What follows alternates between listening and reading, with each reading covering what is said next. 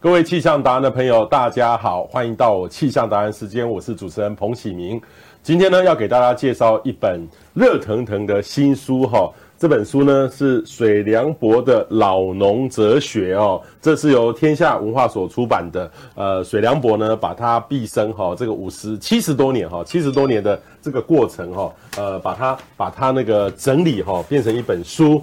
呃，这本书呢也获得很多人的这个推荐哦，呃，包含台前台东市长胡志强。然后农委会主委陈吉仲，还有乔大地产的董事长哈，这个乔大在我们台北是很有名的，在士林区，那他们也开始在种很多的农作物哦。还有立法院副院长蔡其章哈，他还是台中的这个立委，还有我们的高希君哈，呃，远见天下文化的创办人，还有陈美玲，就是大家都很熟悉的国发会的前主委，还有我哈，我也推荐了。另外一个呢，就是台中市的市长哈，现任市长卢秀燕卢市长，呃，我们总共有八个人，其实还有很多人。都来推荐这本书，呃，这本书呢，其实把这个水梁博的这个过去哦，他在经营，因为他经营的不是一般的传统的农业，它是一种新的蓝海，他勇于创新哈、特别呢不是小时候创新，是五十岁之后。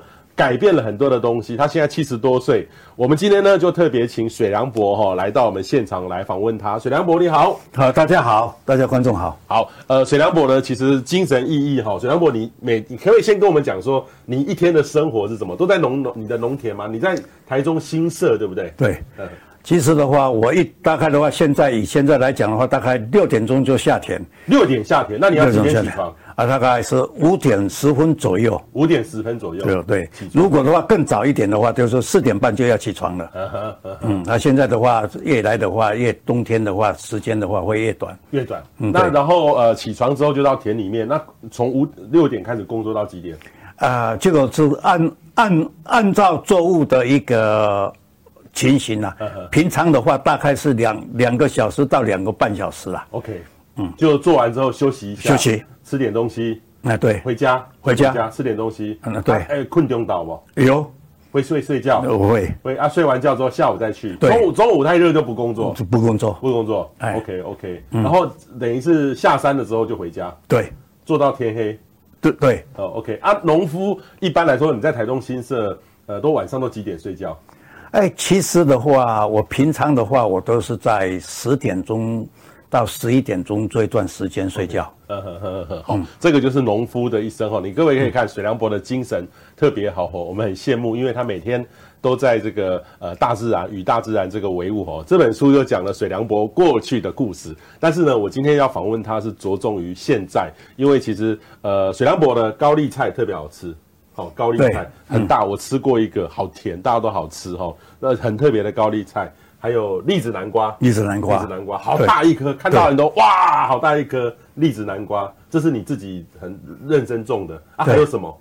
其实的话，在洋在还有洋香瓜。哈，洋香瓜哈，洋香瓜，洋香瓜来讲的话，做几年的时候的话，我发现到在整个一个气候的变迁，可能的话，洋香瓜。在在未来一定要去改变它种的方法，okay, 尤其是今年特别严重，OK，特别严重。所以主要、嗯、你主主要有三种作物，对，在新社。可是新社大家想到种香菇不是吗？哎、欸，其实的话，香菇的话是现在目前新社种的面积最大。大家比较知道的就是新社香菇，对，但新社还有很多很多的产业。因为新社其实是那个地方很适合农耕，对不对？对，气候特性很好。嗯。对不对？它的水也很特别。对，所以的话，日本人为什么会当初会选在新社地方做，呃，种苗的繁殖场，都是好山好好水的地方嘛。呵。这个这本书呢，有特别呃提到这个水良博的这个故事哈，所以各位可以来看一看一个农民的他这个努力的过程，而且他勇于创新的过程哈。那我这边呢，今天准备了哈，有十六个问题，十六个问题，希望水良博哈可以。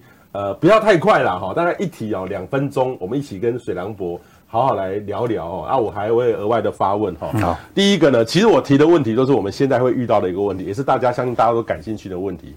第一个，水杨博，我们都常常看到媒体哈说这个蜜蜂哦，蜜蜂，因为现在很多全球暖化，可能全球暖化啦，但是我觉得可能是不是呃喷洒很多的农药，呃，是不是蜜蜂真的不见了？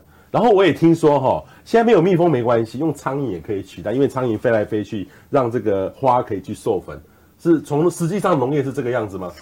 其实的话，我觉得的话，没有蜜蜂的话，蜜蜂是我们看到它是替我们授粉，嗯、事实上不见得哈，不见得啊，不见得哈。其实的话呢，植物它要去授粉的时候的话，它有两个条件，第一个湿度要够，它一定要有风。温度一定要过，如果是超过它授粉的一个基呃温度，它的范围之内有什么蜜蜂的话，都不可能来帮植物在授粉哈。我现在来举一个例子的话，我不知道啊，这个的话龙眼，因为我们今天的话有有一个龙眼哈，那个龙龙眼不不要去长球啊，为什么这一部分的话它会长得很呃长得？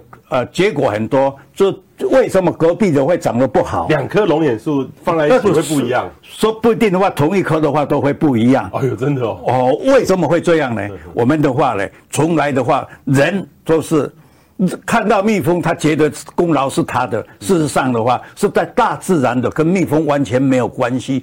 啊，它是我刚才讲的温度、湿度，还有要有风。因为的话，大部分的果树，不管是它是雄跟母的话，同同一个，那不一定是要做一些昆昆虫来哈。你达到这个环境的时候的话，它自然它会去授粉。所以的话呢，我们我常常讲的，听到的、看到的不代表听 Okay, 听到哦，所以不是完全靠蜜蜂了，不是完全靠有一点点用，是不是？是不是可以这样说？有一点点用哦，有，但是不是说完全都是靠蜜蜂，哦、靠风。对，那你如果是说说要密封的话，那你就说说这个，最后我的树它在开花要结果，我要在哪一个部位？就是像我我我洋香瓜，我的部位是要做成十三到十五节，就三节的话长出来的那个洋洋洋香瓜品质会最好，那我就要势必我就是要让这个三节。来给它授粉，那你就不能完全靠风了。风不一定的话，你要手动。对，手动。这个我就了解，因为我家里这个在那个苗栗大湖，我的我的堂弟在种，他就跟我说，他就会帮那个梨子去授粉，手工授粉。对对对对对，人人为帮他去做繁育。对对对，这个还蛮有意思的。那刚刚讲说哈，蜜蜂不见得。那我听到很多南部人说，他们现在没有蜜蜂哦，改用苍蝇，真的有用吗？哎，我觉得是没有用，没有用哈，没有用。嗯，好。那但是问题是说，蜜蜂是不是真的变少了？哎，其实的话，我们在一个呃资讯里面所得到的时候是这样了。那我对蜜蜂，我没有养蜜蜂，我对这一部分的时候的话呢，我没有去很注意，是真的是少了还是没有哈？我好的。其实的话，我们来来讲，蜜蜜蜂的生存能力很好哦。好，它它是不是它做的太累死掉，还是是农药，还是有气候的关系哈？在我来讲的话，我应当是说说，在我我的判断，我的看看法是应当气候的。暖化，哈，会影影响它的生命，哈，它可能它的话，哎，它的老化会更会更快，哈。就我现在举一个例子，哈，曾经的话有有一个教授的话，他在讲他的蜜蜂，就说为什么会死掉？他说说他发现他的蜜蜂的话呢，就死了一大堆，就是在他的田里田园里面，哈。那他就说说啊，是隔壁的农夫撒农药。那我就他这样讲的话，他就说说，所以的话呢，蜜蜂死掉是跟农药有关系啊。那我就问那个那个教授讲说说，教授这样不对哦。蜜蜂如果是碰到农药，它有轻有重，它不是马上就死掉的。那你那你不可能的话，它要死，它全部都是死在一堆嘛。哦，我我被死完了，就给了讲 A 死哦。我是说你这一种的解释，我是不同意啊。然后的话，我问他说说，你还有没有更好的？解释，所以的话他就没有回答我。嗯嗯，OK，好，这个呃蜜蜂哈不见得哈，那那其实呃很重要的就是蜂啦哈，所以有时候呃农作物呢，如果像像如果开花要开始要授粉的时候遇到下雨，那就很惨的。啊对，哦，可是这个有有时候又不能控制啊，对不对？那那绝对不能控制，就看那那时候的这个天气的变化而定嘛。哦，所以这个其实这个就很重要哈。嗯，第二个呢就是台风草哦，这个水梁博田里面有台风草，它。呃今年有只给带我特别带我去看，好啊，然后你每年都会看那个台风草吗？啊，哎，我每年的话，其实的话，我早上五点多钟，我 六点多钟我要出我要出发哈，我五点多钟的话，我特地去把它采，结果呢，它是一个叶子，然后的话，我还把它水把它弄了，我怕它干掉，所以的话从台中到这里的话，这个台风草的话已经变成的剪一剪了，所以的话就看不出 看不出这个，这个就是台风草，这个就看不出它的是一个。台风草，它本来它是这样的，一一一个叶子这样，一个叶子这样长长的这样哈，对对对，啊这样的。然后的话呢，我今年的话，我我也很仔，我也很仔细去把它看了。现在已经转成一个圆圈了，看看不出来了。我我不知道它会它会啊刮还紧了哈，所以的话就没有办了。那我在五月份的话，我来的时候的话，我就跟老志峰讲说说，哎。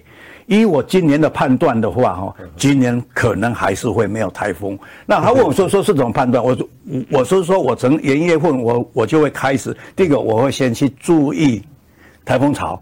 第二个的话，我大概就是二月初春以后的话，我是高春了后的时候，立春了后的时候，春分呐过后的话，我就会去看小鸟的，呃，作休啊，蜜蜂的。哎，不是旁修，一座管卡给这个的话是在我们过去十几世纪的我们的先人的话，他们的话的智慧，那是留下来。那我是觉得这个的话，现在以科以科学这么进步来谈这个的话，我觉得好像是很奇怪。不过我们话又再讲回来，我们很简单嘛，在在十几世纪的时候的话，哪里有有现在的电脑了，有现在的这这些卫星呐？都没有嘛，不要讲说说现在的卫星了，就是说连收音机的话都没有啊，没有的话呢，农友的话对台风的话，它的作物损失会很严重。那他们的话可能就是也是像我一样这么认真，这么这么细心去听植物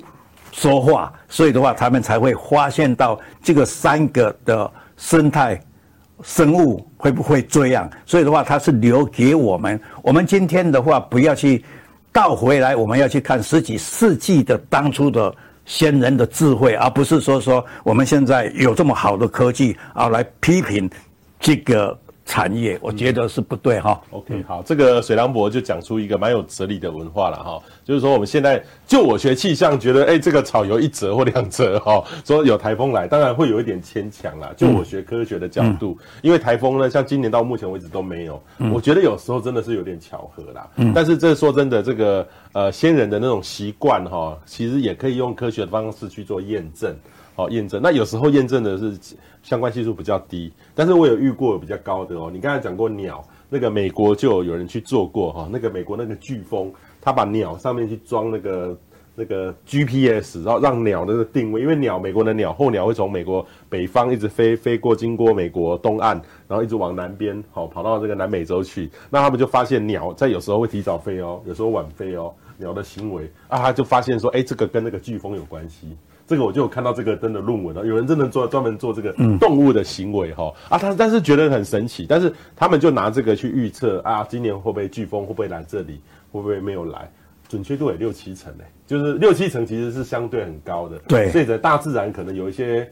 呃，声音是我们不知道的，有一些现象我们不知道的。其实的话，科学再怎么进步的话，都没有办法去了解这些生态的生活环境。我现在来举一个很简单的例子，在九二一地震以前的时候的话，我们常常看到报纸的话说，哪哪里的地方呢，出了什么说蚂蚁啦、虫啦，或者是有很多的话，现在的话记不清楚了哈。如果是去去找这些资料，大概都都是在路上这样转来转去哈。那么以后的话，在一个月以后的话，或者两个月以后的话，就变成大大地震的话。所以的话，有时候的话，你去把它想说说，啊，它的生物的话，它也要去求生存。其实生物的话，比我们在有人类的话，它比我们更早。只不过说说他们的脑筋没有我们的好，所以的话，它比我们在这个地球上生存的更早。不过的话。他们的进步没有人类这么快哈，所以的话，我觉得的话，在做一些的话，只是说我们做我们的农友的生活跟社会的人的话，可以去做一个参考。为什么生物会有这么啊奇妙的发生呢？就值得我们再去探讨。好，这个像我平常都只能去观察。鸟，没有像水梁伯在田里面就会观察任何一种小小的动物哈。我记得你上次跟我说过，你在新社，我记得九二一就是发生在中部嘛。对，那天那他那天那几天，你们中部有发生过一些观察现象吗？狗一直吠吗？还是哦，就就有嘛，就是说说。我从来不养小动物，因为我我以前养小动物死了以后的话，就是死了以后的话，觉得很难过。那我就觉得这样的话，我就不养哦。那我隔壁的话，他就养了一只狗，然后的话，他就在台湾话公公吹高雷。那在那我们的话就是说，呃，老一辈子做吹高雷的话，就是不好的一个。现象哈，那我那他他他就一直在吹，白天也吹，阴暗起头嘛吹，那我们听的是很很可怕，就是一直跟他讲说说你的狗的话怎么会这样呢？他说没有办法啊，他他会这样的话，我们也不知不知道，所以的话他整整吹了一个礼拜，一个礼拜吹高了啊。对，所以的话就是很烦的话，就是吹这么久的话，我才会去抗议嘛。所以的话呢，一个礼拜以后的时候的话啊，大地震了，大地震完。以后，他不叫了。哦哦哦哦，所以的话，我我在讲的话说，有有有时候的话在讲，其实的话，我是不信这些神鬼论的啦。因为的话，我不信。不过呢，有有时候这个是巧合，我们不得不去去去去做研究哈。OK。所以的话，我一直在讲的话说，比例这一些问题，我一直在讲说，二十一世纪的不是要去找答案。要提出正确的问题，比如来讲，蜜蜂跟生物的问题，跟台风潮的问题，但是的话的几率比例来讲，有六成七成啊，那就算是很高了。刚才你讲说说那个候鸟的问题哈，那我们现在的已经有办法把卫星打到地球上去才会这么准。那我们在在十二二三十年前的话，没有的话，也也大概是。六七成的准确率嘛，哈，我做囡仔希望来讲的时候，听迄个收音机报告的时候，也不一定全部都准嘛，哈。所以的话，我们现在的科技不能以现在的眼光来看二二三十年或者是十几世纪的一个事情。嗯嗯嗯。刚才水良博你特别提到这个大自然的关系哈，那我就要来问一个真的气候的关系。刚刚是整个动物哈，你看到的现象跟天气的关系哈，这个很多的植物其实也会。也会反映哈，反映出来哈，这个待会再说。但是其实这个全球暖化哈，全球暖化是不是对你的这个农田里面、你的农业里面会有很大的影响？哦，你像你相相不相信全球暖化？我我当然我相信哈。如果的话要讲，等一下的话，这个的话，我先回答你的问题哈。我在二十几年的时候的话，我就开始注意暖化的问题哈。那当然的话，这个的话。全球暖化未来的时候的话，一定会很严重，对食物的一个啊啊，对农产品的一个很大的一个冲击。我现在来举一个很简单的例子哈，我种洋香瓜种的，从开始种到现在的话，已经是二十二年。结果的话，我我每一天看博士的气象报告，我们今年的话创是。高温的话有多少天了哈？我们都知道哈。但我就发现到我今年的洋香瓜，我就今年的洋香瓜就会脱水很厉害，脱水很厉害，脱水很热了，太热了，太太热了哈。它因为的话，它的话脱水很厉害，所以的话呢，我从从呃春天啊初夏跟正夏，我可以跟你讲，我今天要送来给你们啊。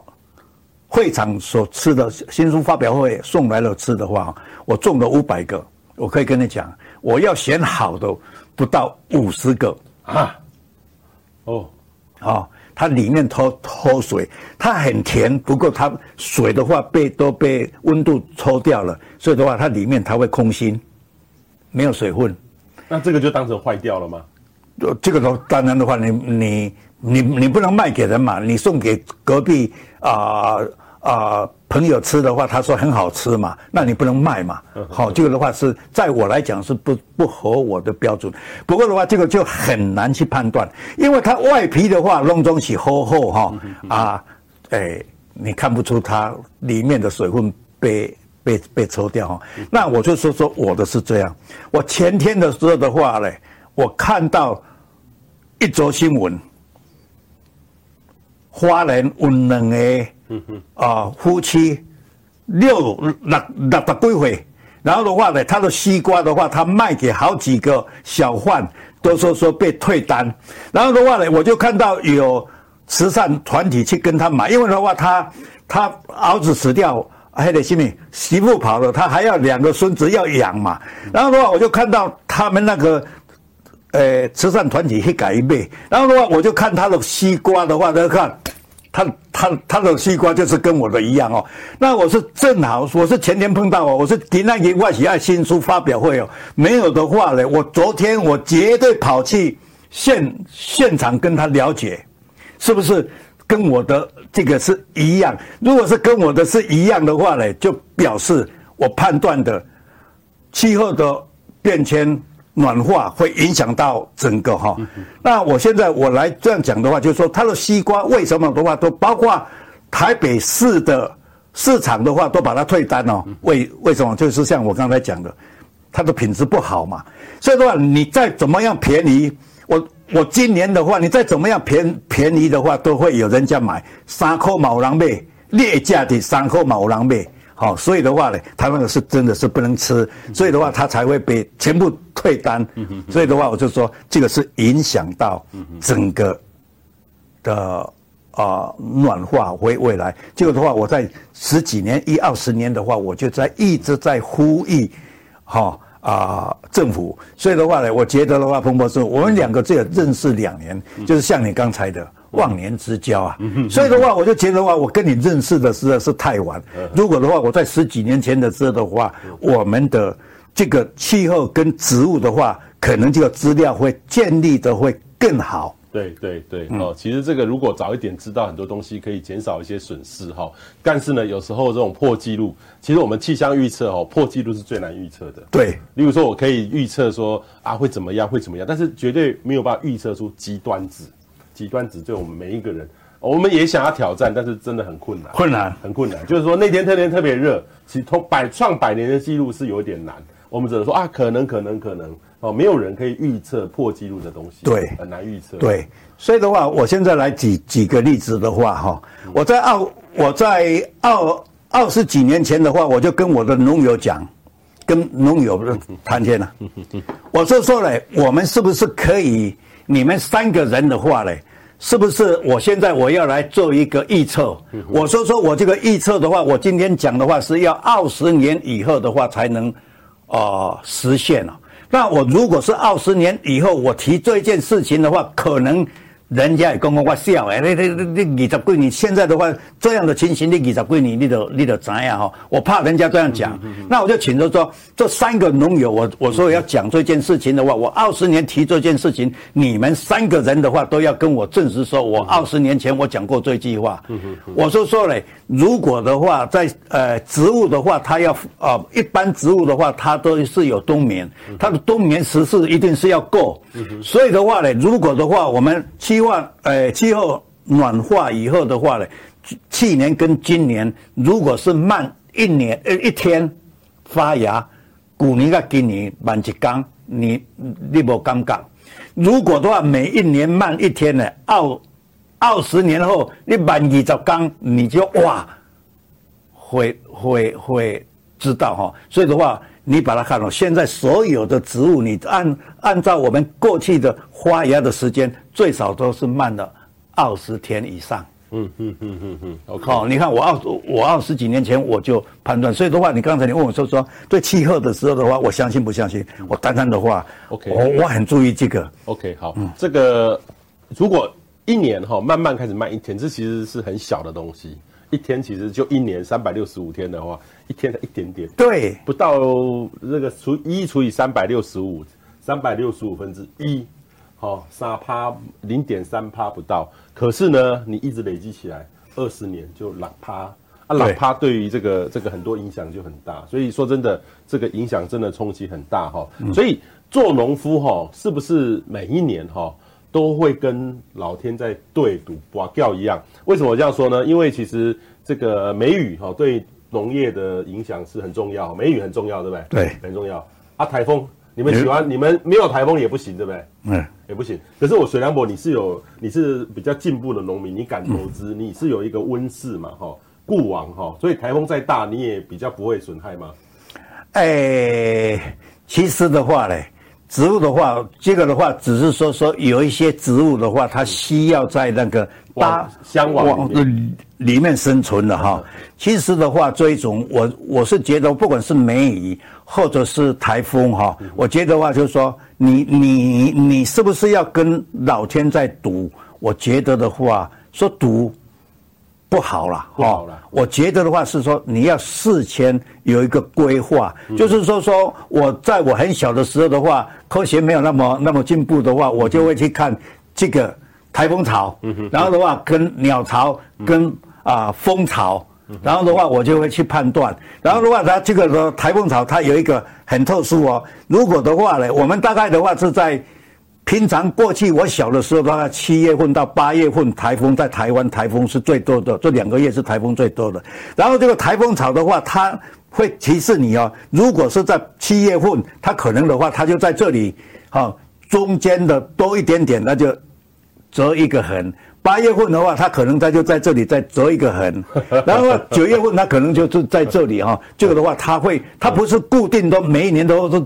走在这里的话，那我就会去以这样的话来去推测，我要种什么工，呃，种什么物件，这个物件种了到我拆修，它有多少时间？那我是不是要去避这个时候哈？OK，这个的时候的话，我我觉得这个是很重要。所以的话，是你自己要用心去投入，而不是你要跟老天赌。OK，好，不是。呃，看到一个台风，因为台风哈，通常很多人都市的人就关心会不会放假，可是农民来说的话，雨或风哈，这个都直接的冲击，而且马上就造成造成你一年一整年的努力，搞不好就是变成零。嗯，哦，所以啊，政府虽然有补助，但是它的量说真的也还不够啦。哈，所以这个这个农农业真的是完全要靠天气，有时候特别热，有水太多，水不好，要刚刚好啊。可是刚刚好呢，有时候就大家都盛产。啊，价格又不好，又不好，所以说真的，农业哈，我觉得它的这个变化比不会输给一般的财经或各方面的这个变化。对，呵呵，哦，所以的话，我我一我一直呼吁政府哈，它不是要风灾或者盛产的时候的话，价格低，或者是风灾以后的话来做给农民的补助。我觉得的话是把这一些钱做。交代农民，一起为了安怎去改变他的生活方式，用，用新的科技哈，对，科技来面对会比较好，会比较好，不是不是一直发钱，对对对对对对，这个待会再问哈。你在书里面有提到哈，你出门不超过五天，五天为什么五天？五天是一个农业上的一个循环吗？对，就是说五天不浇水就不是不是是这样的意思吗？我我可以说哈，嗯，我现在来举一个很简单的例子，你把苗。种在土壤，是五天以后它开始生长。然后的话，我为什么不出于五天呢？因为的话，它五天以后的话，它每一天的话，它的生长，如果你超过五天以后的话呢，我六天、七天、八天的话，不要说说六天了哈，六天还还好了。不过的话，我平常我都不会超过六天以上了。那如果是说十天、八天的时候，你再回来，你这一段的植物的生长的状况，你已经摸不清楚了。因为的话，距离太、太、太长了，所以的话，我平常的时候的话，我再怎么样出门的话，我都是不超过五天哈。啊，这几个来说一个笑话，常常的话跟朋友出去的时候的话，他们都说说太太，如果说就没有的话，朋友都是一直笑我公公啊，我想某了哈。不过的话，我跟全家一起出门的时候，我还是会有这一种的想法，就是跟。想想出人想某无关系。事实上的话，我也是想公公，我的作物在五天以内的时候，我是变成什么样子？我一直没有办法去观察到我的植物，我心会焦。OK，OK，可以啊。OK，他。平常会听这个观察这个植物的这个变化哈，关心一下，就跟就跟我们一般的亲人，超过两三天就会赶快，嗯，就会想哈。那你我看到有一些农民哈会放音乐给他的农作物听，你会放音乐吗？这个刚五刚五楼用，你你是属于哪种派？我我觉得的话哈，诶，放音乐哈啊，我我是没有这样的话了。不过的话，我们过去听有很很多人讲说说放音乐的话，它的植物会长得比较好哈。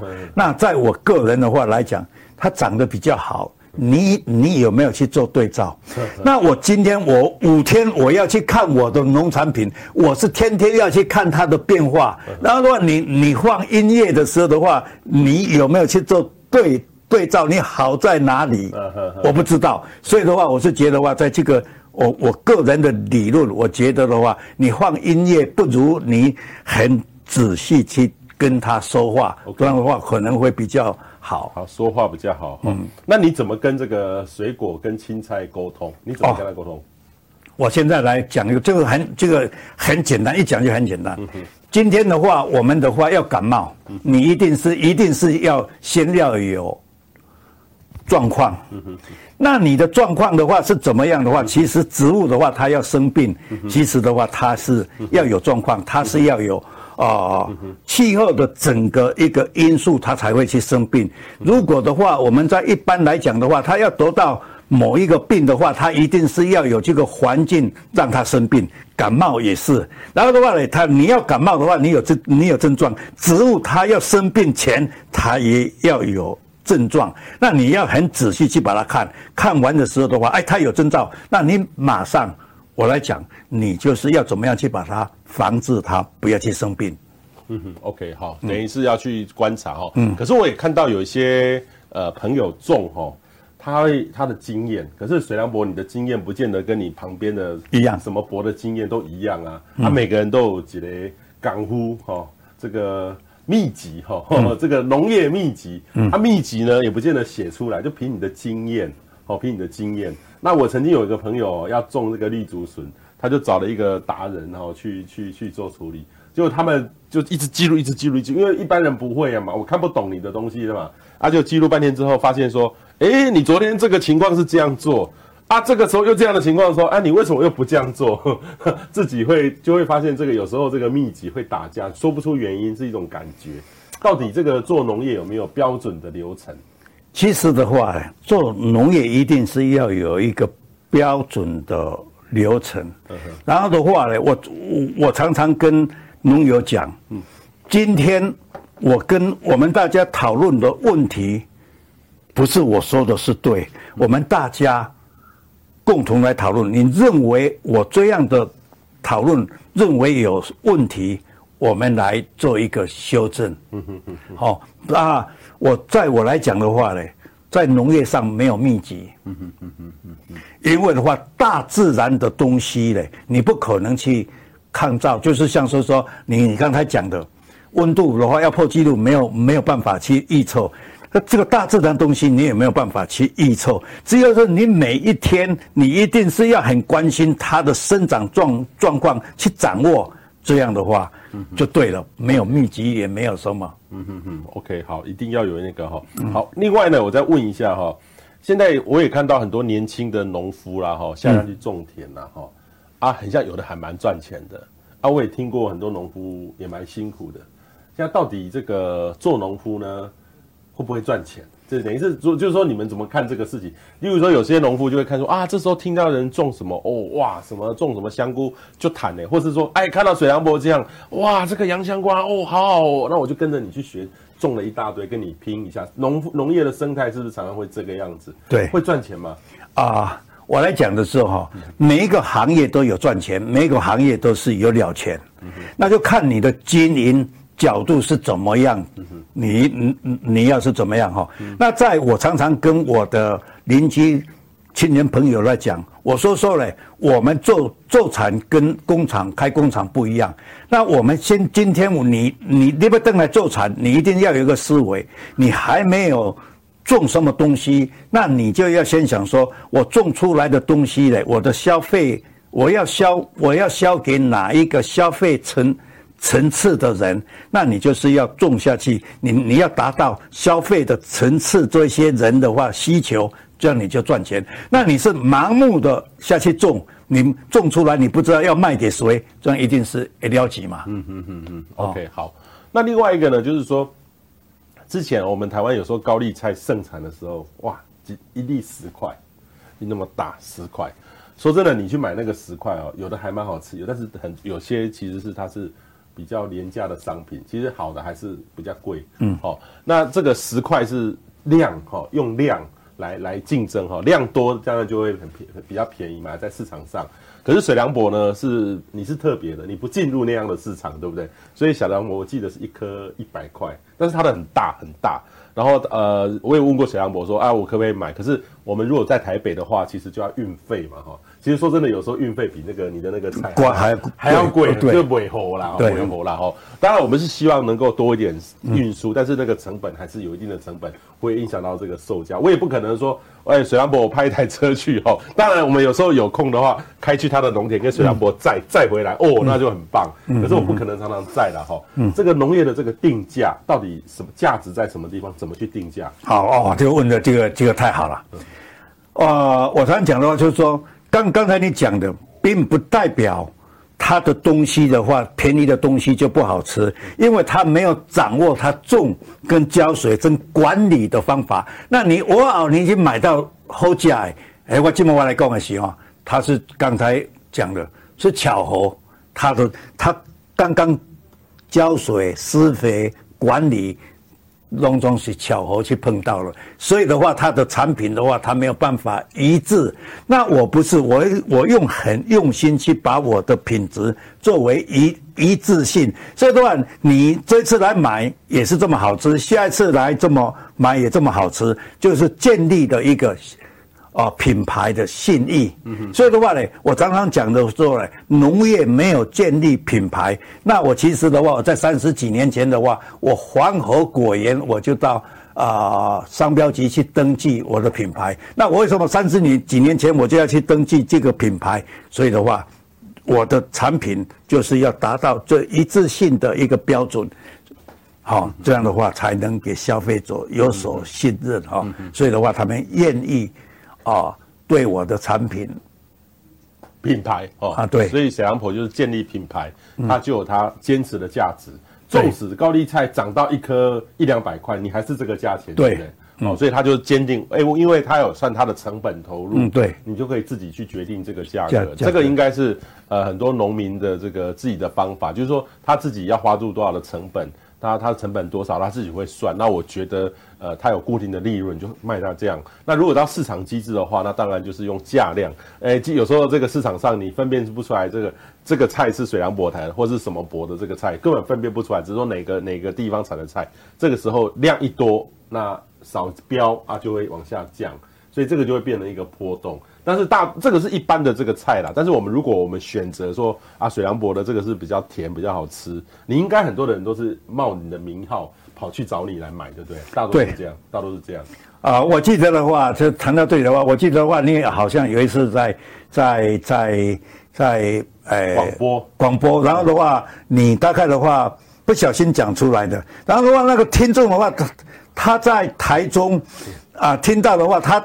已经找我找好久好久，然后他还跑到新新新社去问说说水梁柏，其实的话水梁柏我是在外面有名，在我们乡下我没有名，因为乡乡下的人不会叫我水梁柏。其实的话，水梁柏只是一个称号，好啊，在乡下的话，这个水梁柏就是不是。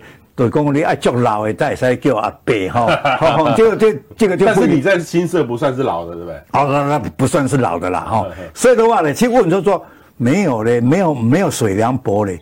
然后的话呢，他说有水梁，他说不是啊。哦，彭博士讲的是水梁薄。有一天的话，他恰好他的朋友新社人去，他这样问他，他说说也是没有水梁水梁薄，有一个水梁。他说说啊，那我有。他的电话打电话去问了一问，他打电话他来问我说，我是不是水梁柏？我说说是，他说说我在那里找你找了将近一个月，还好 你们那里的话有一个，你看哦，他跟我说的话他都还不知道我在外面人家叫我水梁柏哈，所以的话这个的话就是这样来的。嗯，水梁柏其实哈，这个我们一般哈，这个现在我们台湾都很有意思啦哈，就是说我们买菜哈，我们一直有习惯哈。这个就是说要吃有机的，不要撒农药的。好，我们也从小听说，就是说做农的人自己家里面有一块地，哈，是不撒农药的，是自己吃；有撒农药的，是卖出去。然后真的是这个样子吗？你们做农夫，你认识的农夫真的会这样吗？我我觉得话，这个的话，就是在一般可能传统观念了，不是，可能是一般人的话，他们自己去创造出来的这样的话，有一些人是创造的，他绝对不是啊、呃，真正在做农的。我可以，我现在来举一个例子哈，其实的话呢，农药的话，药都是很毒。我现在先举一个例子的话，再回答你的问题。因为的话，有两个护士，他有一天打电话说说要跟我买洋香瓜，我说好，OK，你来。然后的话呢，他就说说他几点钟他就会到，那我就说说我在门口等他。然后的话，我就站在门口一直等他。他来到我的门口的话，我我常常讲的时候，他开的是双 B 的，哇！他到我门口的话，我看到他刹车这样醒着嘞，哇，那个的话，在我们还得做产的跨到一块的时候，看到要醒着的那个，哇，我们什么时候才能有这样的车子可以开哈？然后的话，他就下车，然后的话，他就问我说说，哎，你立立起黄河果园的主人吗？我说是。他说你你进的果园有没有有机的？我说没有有机的，是安全的。然后的话，他跟我讲说说，安那我不爱买，我说我不要紧。古早人讲吼，买卖无成朋友愿在，你会当伫台中来到遮入来我厝里，呃，我泡一下茶，请你，吼，啊，做一下朋友咧，吼，互相交流，他就进来了。我茶泡好，一人亲戚二合一，我问公公，两位小姐，你要不来？你给他公公是好事？如果是要谈到药，你比我慢慢千倍，他也很自豪，对。我就说，我问你，感冒感冒药啊，是不是都有？他说是，我就说说好，OK，是为什么的话，医生开给我吃。他说剂量，我说对，那我撒农药我也是剂量。那为什么的话，人家一谈到农药的时候的话，就是这么可怕。这个的话，就是被一些人妖妖魔化。那如果是政府说说他的。农药这么厉害的时候的话，他为什么要进口给荷兰的输用？那如果是真正的话，是农药是有问题，是使用的人吃他有问题，或者是经销商卖农药的人有问题，因为的话他超量卖给农民嘛，哈，所以的话呢，从这个举例来讲谈的话，我是觉得的话是不要把这个农药去把它看成这么。严重魔鬼啊！对对对对哈。其实的话，啊、呃，在有机，我现在就谈到有机哦。有机就说不撒农药，其实的话不撒农药的话，它也有潜在性的危险哦。如果这个做种有机的，它不是真正的很了很了解种菜，其实我们肥料下去到土壤下去的时候，它会变成亚硝酸，植物的话就会吸收。亚硝酸以后上来了，亚硝酸如果是停留低黑的植物里面，也是癌症的一个很大的一个风险哦。到底你啊、呃，在这个里面里面的话，这个要取平衡。所以的话呢，呃，你如果是真的是不懂呢，就是不能去呃一概而论说说有机的是不是比较不好。所以的话，我我常常讲跟消费者讲。要买到好吃的，不是你们要去游山玩水，你们要多往乡下去了解农民的他的作息。这样的话呢，你你才能真正买到假出健康，假出希望。这个是我常常在在在跟消费者谈的哈，是你要懂，你才能吃吃到健康跟希望的东西。嗯哼哦，你如果你是不懂，你听人家讲。嗯哼但是我们政府对于这种呃农药怎么释放有一定的教育的观念呐，哈，那应该农民会特别呃自己比别人下多一点药，为了菜相好，超过这个应该也不多。我们政委要定期有去抽验，对不对？够目前够吗？还是？其实的话呢，我我来讲的时候的话，说说他们的话剂量会超过呢，我就说说是我们政府的。啊、呃，教育不够，因为的话，农民的话听经销商讲说说，哎，我这个虫的话，是我们政府都有规定哦。我哪一个药，我要撒哪一个作物，他都说说你要用几千倍或者几万倍哦。那他们都是政府都是有做过实验哦。他们的话都是有花过很长的时间去做实验哦。那如果是按按按照这个量去做的时候呢，经销商没卖很少，没就救嘛，他没有办法生活嘛，他就告诉农友讲，你还用一万杯，你该用。五千杯，你该用糖害死，病害今后啊，他在一般农友的话，没有智慧的话，他觉得哎、欸，对哦，他当靠好哦，事实上他当不一定是靠好，所以的话，这个是一个剂量。所以的话，我一直在讲，就是说，我们政府花这么多钱的时候的话呢，在农民的教育，我觉得的话是缺的这一点，我觉得的话是应该还要更。去做一个宣导，OK，好，做做一个宣导很重要啦。嗯、所以呃，各位，啊，可是有时候我们吃到这个菜里面有不小心有菜虫，啊，这个怎么看这个事情？是有时候洗可能不见得洗的很干净呢。哦，好好，菜虫，知道菜虫、哦？如果的话，都市的菜虫哇都不吃了，一只虫。哦，我这么话来讲哈，我现在来讲哈，菜虫的话呢，其实的话呢，它是吃。它是吃菜，对你吃菜，菜虫吃菜，你跟你吃菜有你有什么差别？好，我今晚我来讲哈，是有的。那只是说说虫的话，你看的比较啊，看起来不喜欢，是不是？我们我我们的老祖先就给我们这种的一个脑袋的一个一个观念，这个是一个不对哈。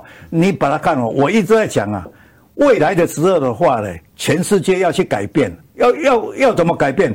猪啦、牛啦、羊啦，这个会影响到整个大环境的一个呃呃变化。所以的话，我们不能养。我们要吃什么？我们的蛋蛋白质要从哪里来？我我一直在注意啊，要从虫来啊。哎，菜菜菜家糖，菜糖家菜，我们就取之它的蛋白质。那有那又有什么？呃，关系，因为的话，牛这么大的话，你都把它杀来吃的话，那个虫这么小的话，你不敢吃。嗯嗯，那种是印象啊，那是只是印象而已。印象而已。好，另外一个呢是这种台湾适合的种植的农作物啊，哈，其实都有很多种，但是其实我也发现说，慢慢的越来越，因为随着气候改变，越来越多元，对不对？例如说，有时候日本种的，或是以前非洲种的。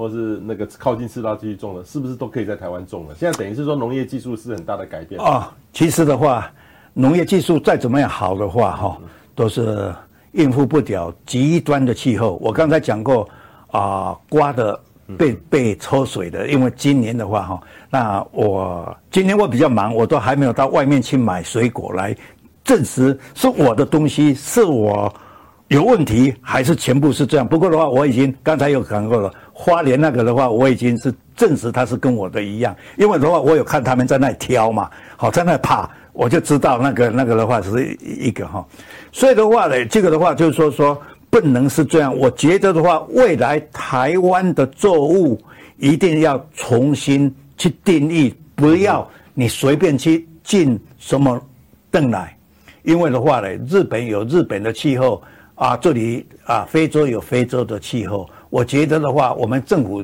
从现在开始，应当要去重视做一些啊外来品种会不会去影响到我们本土的啊、作物哈？我觉得的话是一个很重要，不要的话啊啊哎让他们自由进口哈。我现在的几个的那个福寿螺，你看当初是把它引进来卖卖那个螺的话哈，结果不好的话，他就。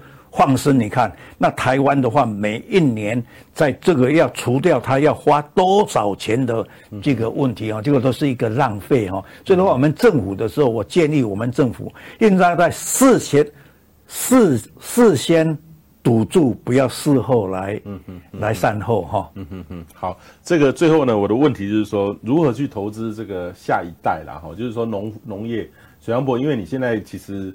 这个呃，你出的这本书其实也应该也会让这种想要回归田野的年轻人哈、哦，这个更多的一些启发跟建议哈、哦。那你如何建议这个政府哈、哦，这个这个对于这种新的农业有有有什么样的看法？也鼓励他们往哪方面前进？哦，我觉得话，我也是一直在鼓励年年年轻人家回乡种田哈。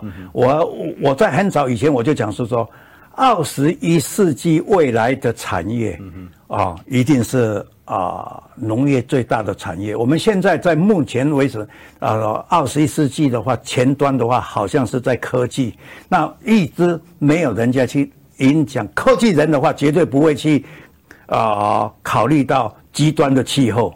那是我种我种产呢，我觉得的话是在一个啊、呃、极端的气候会去影响到植物的生产。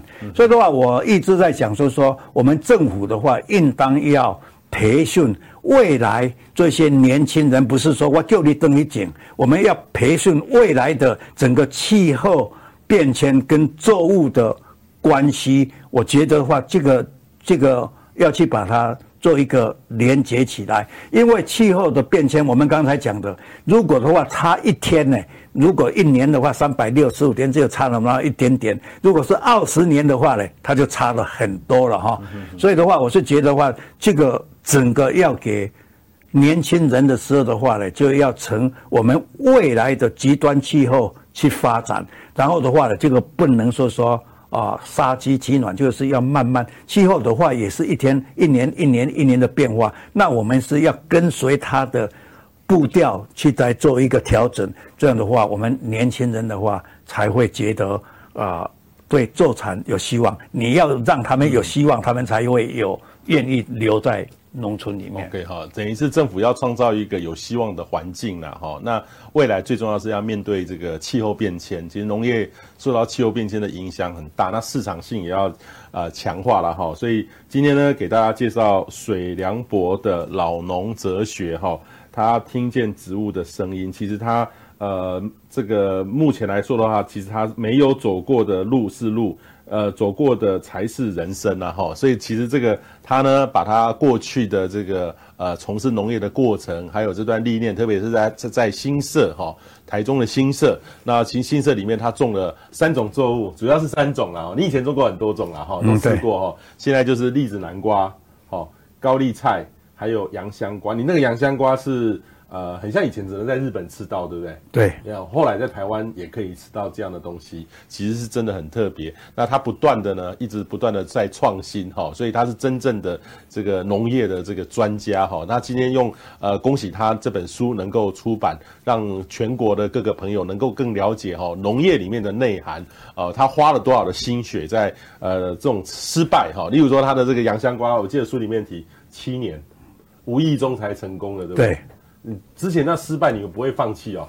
诶、欸，因为我我当初我要这样讲哈，我在二十几年前的时候的话，真正台湾的话还没有开放观光，然后的话只有三种人可以，一种是公务人员、留学生，还有的话商务。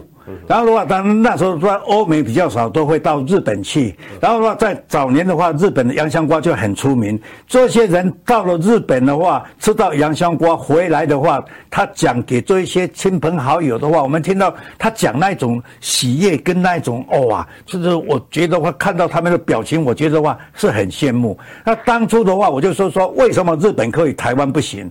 然后的话呢，就有一个沈在发博士以及日本。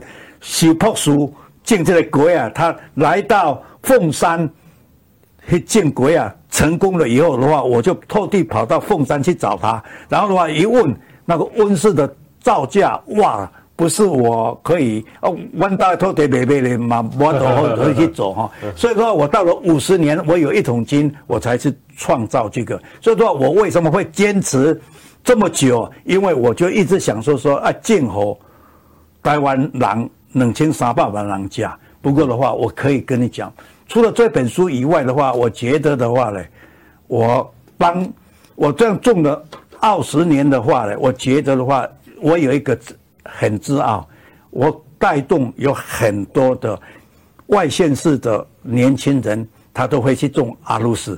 如果是在二十几年前的话，绝对没有人家去种这个阿鲁斯的品牌，所以的话呢。